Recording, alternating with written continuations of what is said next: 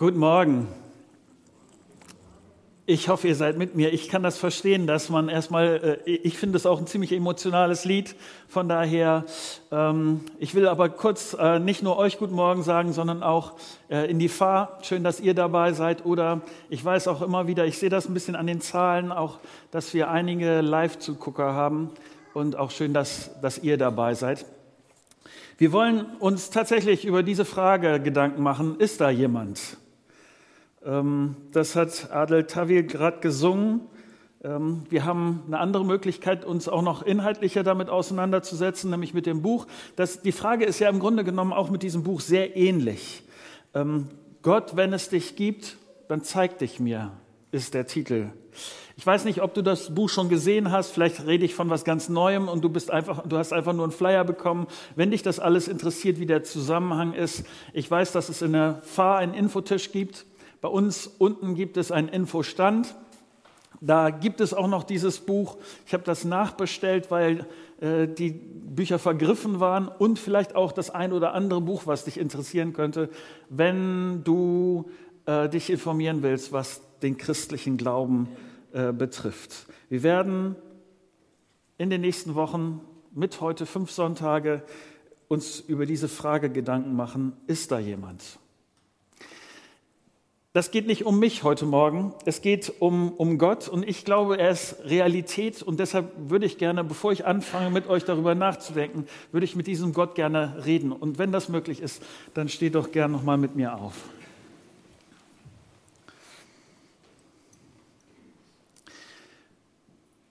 Vater, du bist wirklich keine Legende. Du bist nicht irgendwie äh, das Fantasiegebäude von Leuten, die, was sich so über die Jahrhunderte entwickelt hat, sondern du bist ein lebendiger Gott.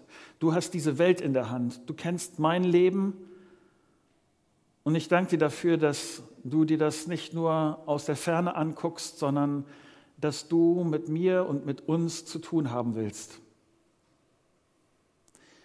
Ist da jemand, das ist eine Frage, die uns beschäftigt und Vater, ich bitte dich darum, dass diese Wochen Momente haben, wo jeder von uns merkt, es ist tatsächlich so, da ist jemand und äh, mit dem kann ich leben und unterwegs sein. Hilf mir, dass ich das jetzt ein Stück besser erklären kann und dass es Momente sind, wo deutlich wird, dass du da bist. Amen. Setzt euch gerne. Ähm, ich möchte mit euch heute Morgen drei unterschiedliche Etappen machen in dieser, äh, in dieser Predigt ähm, und mit euch diese Frage zum ersten Mal anreißen, nämlich die Frage, äh, ist da jemand? Und ich habe meinen ersten Gedanken beschrieben, äh, ist da jemand und was ist das Risiko? Es wird für dich keine Überraschung sein, das habe ich eben schon gesagt, dass ich davon ausgehe, dass Gott sich finden lässt. Warum? Es gibt viele Gründe dafür. Ich kann heute Morgen nur, ich will nur einen sagen, der für mich ein sehr starker Grund ist, nämlich, dass er das selber sagt. Gott sagt, ich habe euch was dagelassen, was ihr nachlesen könnt, die Bibel. Und im ersten Teil der Bibel steht folgender Satz. Wenn ihr mich sucht, werdet ihr mich finden. Ja, wenn ihr von ganzem Herzen nach mir fragt, will ich mich von euch finden lassen. Das verspreche ich, der Herr. Im zweiten Teil der Bibel äh, gibt es viele ähnliche Aussagen, aber unter anderem auch diesen, sucht die Nähe Gottes, dann wird er, wird er euch nahe sein. Ich weiß nicht, ob und wie du mit Gott unterwegs bist. Äh, vielleicht bist du heute, heute Morgen hier und du überlegst, ob es sich wirklich lohnt, dieser Frage nachzugehen, ob Gott da ist. Es haben sich schon ganz viele Leute mit dieser Frage beschäftigt. Und ich gebe offen zu, ich habe es nicht mit der Mathematik, ich weiß es nicht, wie es mit, bei dir ist, aber ich finde, das, das reizt mich nicht. Aber an einer Stelle habe ich was mitbekommen und das hat sich bei mir in den, in, in, ins Gehirn eingegraben, nämlich in einem Zusammenhang, dass der Erfinder der Wahrscheinlichkeitsrechnung vor einiger Zeit äh, folgenden Gedanken äh, aufgestellt hat. Und das hat mit seinem Fachgebiet der Wahrscheinlichkeitsrechnung zu tun. Und jetzt mache ich etwas, was ich noch nie gemacht habe, äh, was ich früher gemacht habe, als wir in der Frontalen war. Da habe ich nämlich ab und zu versucht zu malen. Äh, und meine Gemeinde kennt das schon. Und ich hab, wir haben eine Lösung uns ausgedacht. Und die ist heute tatsächlich das erste Mal, dass ich euch zeigen will, welche Wahrscheinlichkeitsrechnung Blaise Pascal ähm, da äh, sich ausgedacht hat. Und wie das so mit, ihr kennt das, ne? Wenn man was zuerst Mal machen will und dass es dann muckt und hakt und ähm, ich hoffe nicht, dass ich es euch erklären muss. Ich muss das in der Fahr erklären. Ich bekomme gerade unter, technische Unterstützung, dass das alles gut klappt. Und ich habe Geduld, Torben. Also es ist alles gut. Gerade hat es noch geklappt.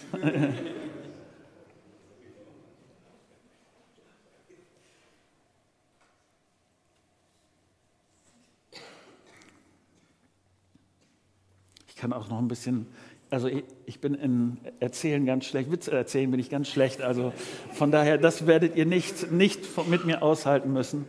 Sonst. Gib mir ganz kurz. Ja, ich gebe dir ganz kurz. Das ist überhaupt kein Problem. Ich kann schon so viel sagen. Ähm, das ist äh, etwas, wo ich mit euch darüber nachdenken bin, will, was wirklich das Risiko dabei ist, wenn du dich anfängst mit, dem, ähm, mit der Frage auseinanderzusetzen, ist das jemand, wie, wie groß das Risiko wirklich ist. Und äh, jetzt hoffe ich, dass ich euch, ah, super. Ähm, also, das, das ist nicht meine Idee, sondern das ist das von Blaise Pascal. Und es gibt ähm, unterschiedliche Optionen, die man annehmen kann. Das, äh, auf der linken Seite seht ihr, die, ist die Frage von, ob ich glaube oder ob ich nicht glaube, dass Gott existiert.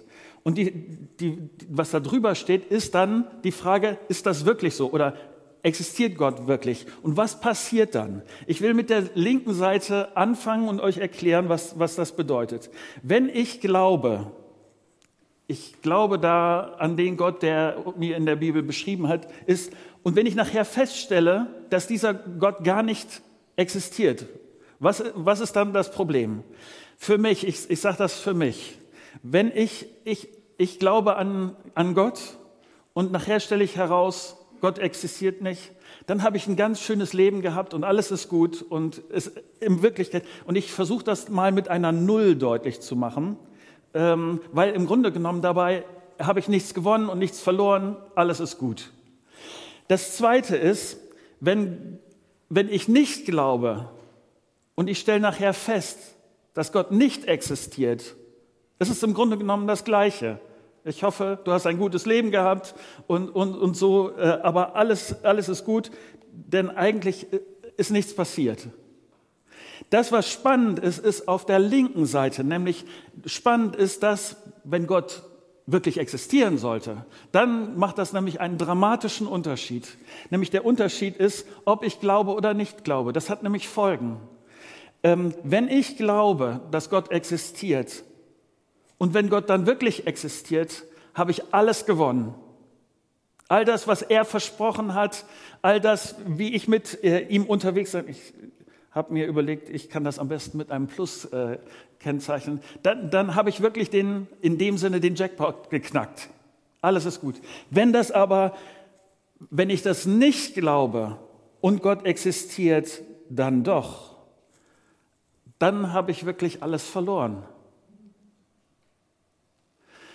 Was ich damit sagen will, ist, ich glaube, allein wenn man versucht, sich dieser Frage rational zu, ähm, anzunähern, dann gibt es für mich wenigstens eine hohe Motivation, diese Frage zu klären. Dann ist, dann kann ich nämlich ganz viel in meinem Leben dabei verlieren. Oder ich kann ganz viel gewinnen. Eben bei der Frage, ob Gott existiert oder nicht und wie dann meine Reaktion ist darauf. Ich will dich zu einem Experiment herausfordern. Ich will dich herausfordern in den nächsten 30 Tagen, dass du mit Gott redest und ihm sagst, Gott, wenn es dich gibt, dann zeig dich mir. Ich will all das tun, was ich als Pastor tun kann, um dir dabei zu helfen, dass du mit dieser Frage weiterkommst. Ähm, ich hoffe, dass du äh, so ein Buch hast oder sonst äh, äh, besorg dir das unten gerne, rede mit mir, wenn du, wenn du dir keins leisten kannst und so weiter. Unten gibt es noch ein paar Exemplare und ich glaube tatsächlich, dass dieses Buch helfen kann, in dieser Frage weiterzukommen.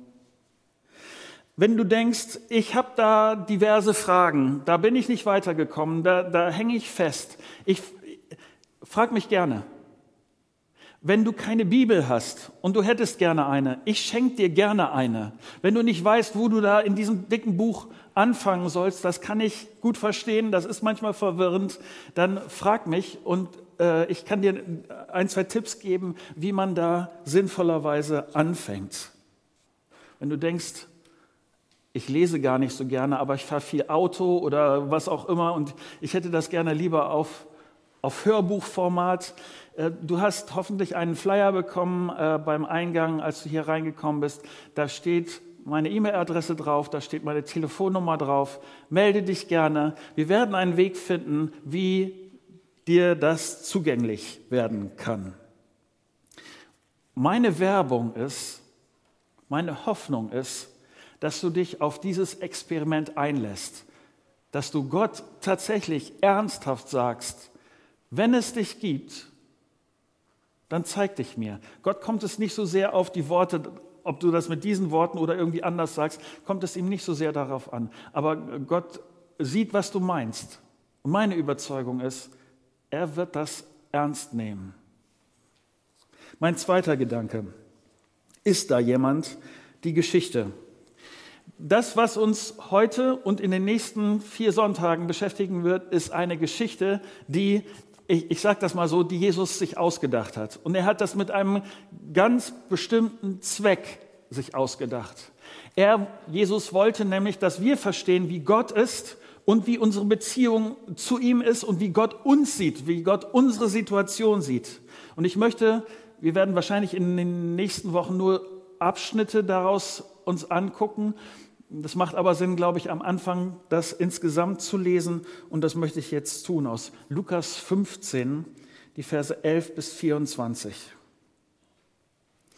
Ein Mann hatte zwei Söhne. Der Jüngere sagte zu ihm, Vater, gib mir den Anteil am Erbe, der mir zusteht.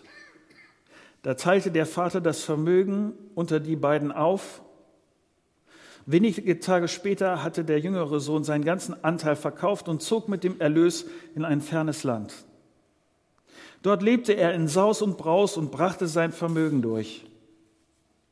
Als er alles aufgebraucht hatte, wurde jenes Land von einer großen Hungersnot heimgesucht. Da geriet auch er in Schwierigkeiten. In seiner Not wandte er sich an einen Bürger des Landes und dieser schickte ihn zum Schweinehüten auf, auf seine Felder. Er wäre froh gewesen, wenn er seinen Hunger mit den Schoten, die die Schweine fraßen, hätte stillen dürfen. Doch selbst davon wollte ihm keiner etwas geben. Jetzt kam er zur Besinnung. Er sagte sich, wie viel Tagelöhner hat mein Vater und alle haben mehr als genug zu essen. Ich dagegen komme hier vor Hunger um. Ich will mich aufmachen und zu meinem Vater gehen und zu ihm sagen, Vater, ich habe mich gegen den Himmel und gegen dich versündigt. Ich bin es nicht mehr wert, dein Sohn genannt zu werden. Mach mich zu einem deiner Tagelöhner. So machte er sich auf den Weg zu seinem Vater. Dieser sah ihn schon weitem, von weitem kommen. Voller Mitleid lief er ihm entgegen, fiel ihm um den Hals und küsste ihn. Vater, sagte der Sohn zu ihm, ich habe mich gegen den Himmel und gegen dich versündigt. Ich bin es nicht mehr wert, dein Sohn genannt zu werden. Doch der Vater befahl seinen Dienern, schnell, holt das beste Gewand und zieht es ihm an, steckt ihm einen Ring an den Finger und bringt ihm ein paar Sandalen. Holt das Mastkalb und schlachtet es. Wir wollen ein Fest feiern und fröhlich sein. Denn mein Sohn war tot und nun lebt er wieder. Er war verloren und nun ist er wiedergefunden. Und sie begann zu feiern. Warum diese Geschichte?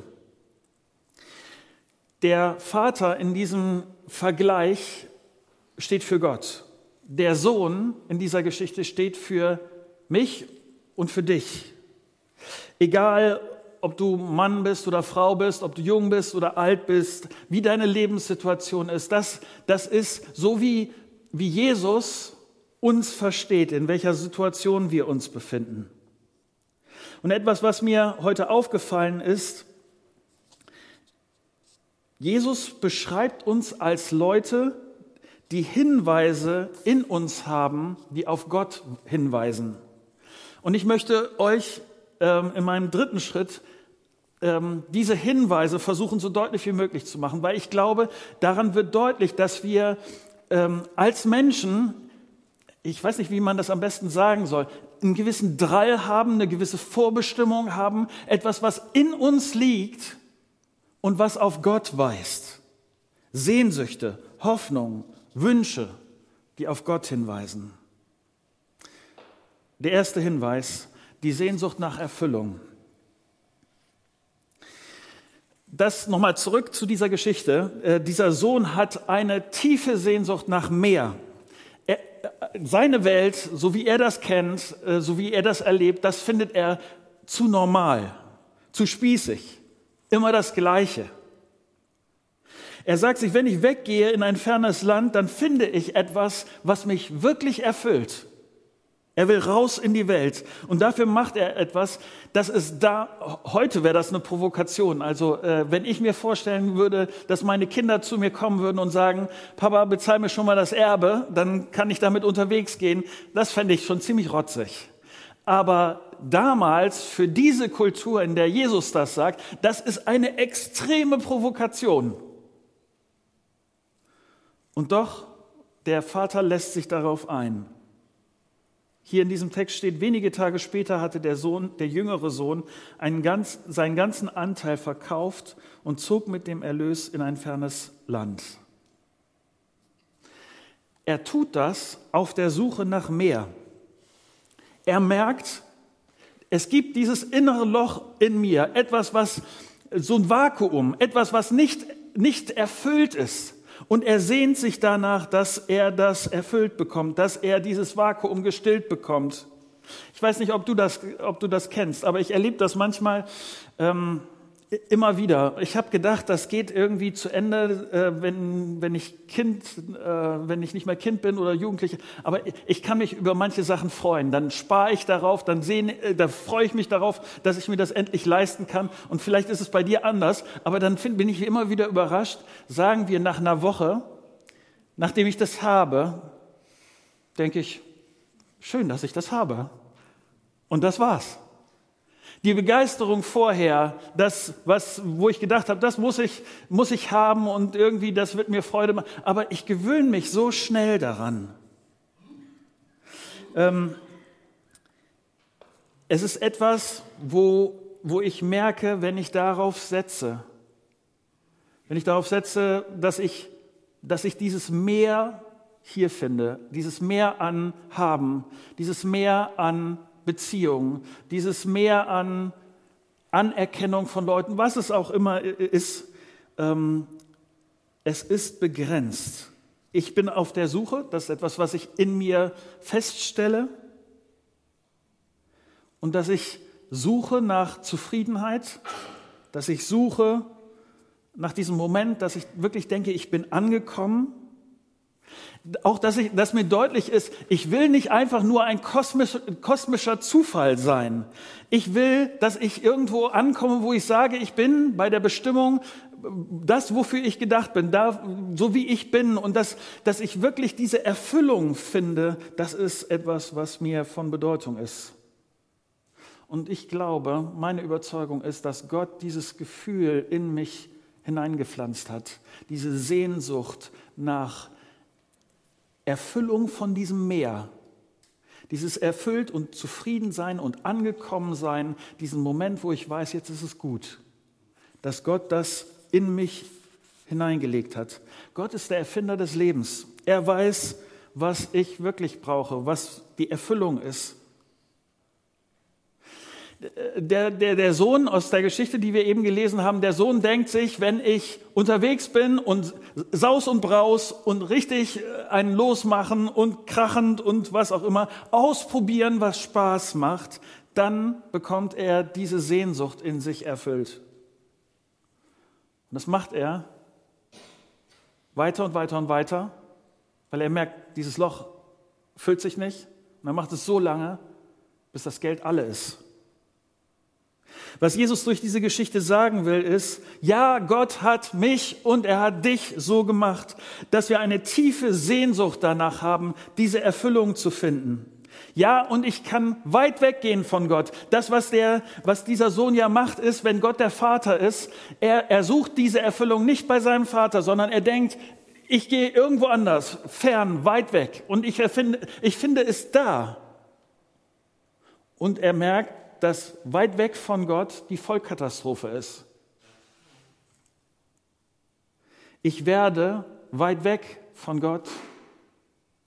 Ich werde woanders von Gott diese Erfüllung nicht finden.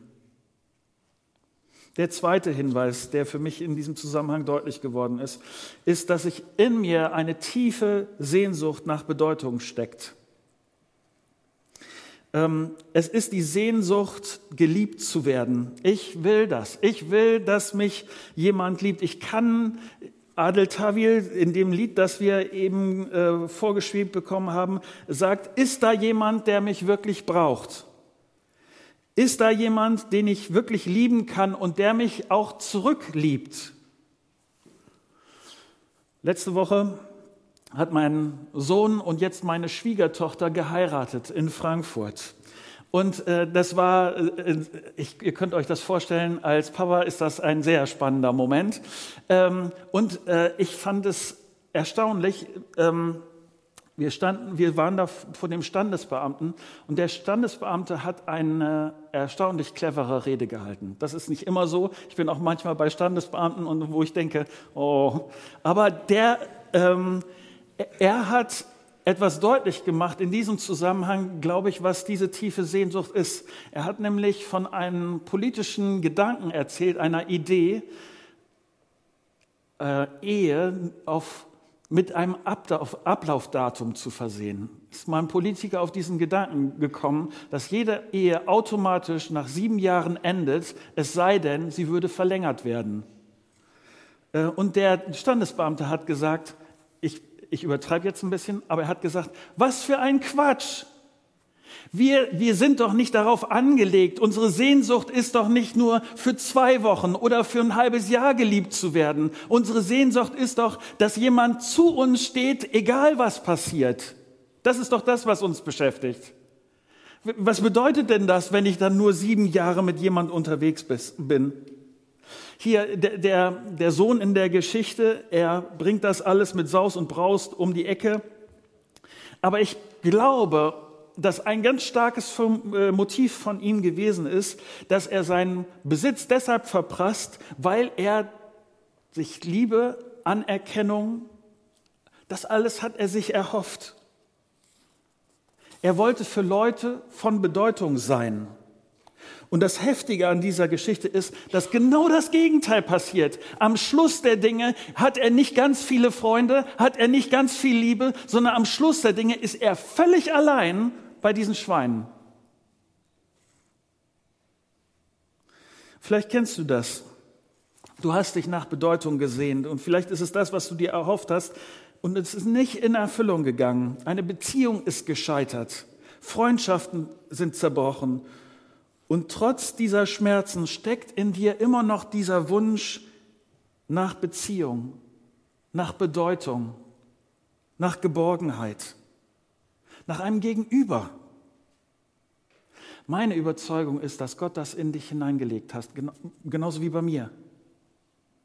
Und wie hier in dieser Geschichte finde ich wirklich tiefe Beziehung, nicht weit weg von Gott, nicht in der Ferne, sondern diese tiefe Beziehung finde ich nur in Beziehung zu Gott. Die Erfüllung dieser tiefen Sehnsucht nach Bedeutung finde ich nur bei Gott. Er ist der Einzige, der mich bedingungslos liebt.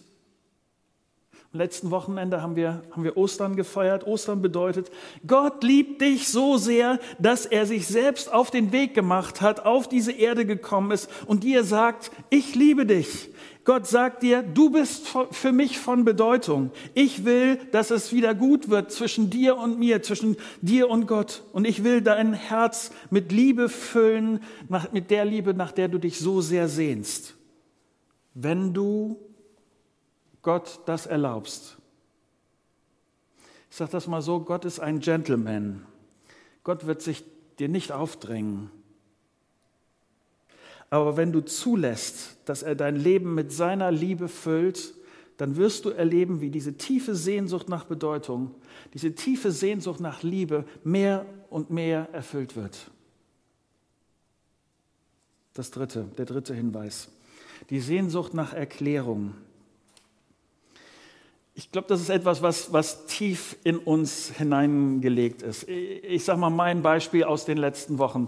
Ich stehe vor unserem Haus mit unserem Nachbarsjungen und äh, ich weiß nicht mehr genau, worüber es, worum es gegangen ist, aber ich hatte diesen, wieder diesen Moment von einer Kette von Warum-Fragen. Kennst du das? Also, Marco, warum bringst du den äh, Mülleimer raus? Weil er voll ist. Marco, warum ist der Mülleimer voll? Und, und, und solche äh, äh, Geschichten. Ähm, das ist etwas, was tief in uns steckt.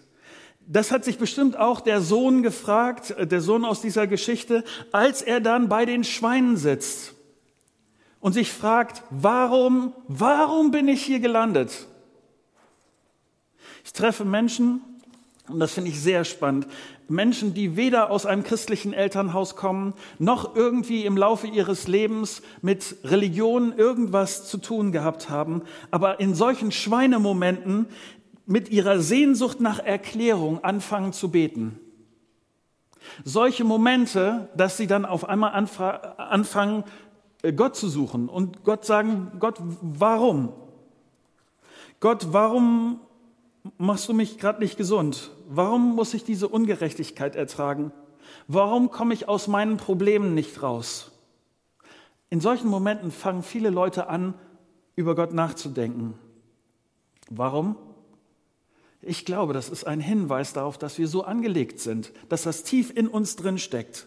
Und lass mich ehrlich sagen, an dieser Stelle, auf, auf eine Menge Fragen habe ich keine Antwort. Aber was, was Jesus mit dieser Geschichte meint, ist, wenn ich merke, dass ich diese Sehnsucht nach Erklärung habe, dann habe ich zwei Möglichkeiten. Ich kann mich entweder von Gott abwenden. Dieser Sohn hätte sagen können, Mist, äh, und ich, ich, das Ganze hat mit meinem Vater angefangen. Er ist schuld, dass er mir mein Erbe ausgezahlt hat und all das. Er hätte die Schuld auf, auf seinen Vater abschieben können und gut. Und das ist etwas, was viele Leute machen, die am Schluss der Dinge Gott dafür verantwortlich machen, dass, dass so viel Elend passiert. Ich glaube, Gott ist für ganz viel von diesen Sachen nicht verantwortlich. Das ist aber nicht die einzige Alternative. Die andere Alternative ist, dass ich in solchen Momenten, wo diese Warum-Fragen kommen und wo ich diese Sehnsucht nach Erklärung habe, dass ich mich diesem Gott zuwende. Ich kann Gott bitten, hilf mir das zu verstehen. Ich kann anfangen zu lesen, wie Menschen in der Bibel mit solchen Zeiten umgegangen sind, wie sie da durchgekommen sind. Und ich habe das erlebt, wie Gott angefangen hat, meinen Schmerz und mein Leid zu stillen, mein kaputtes Herz zu heilen.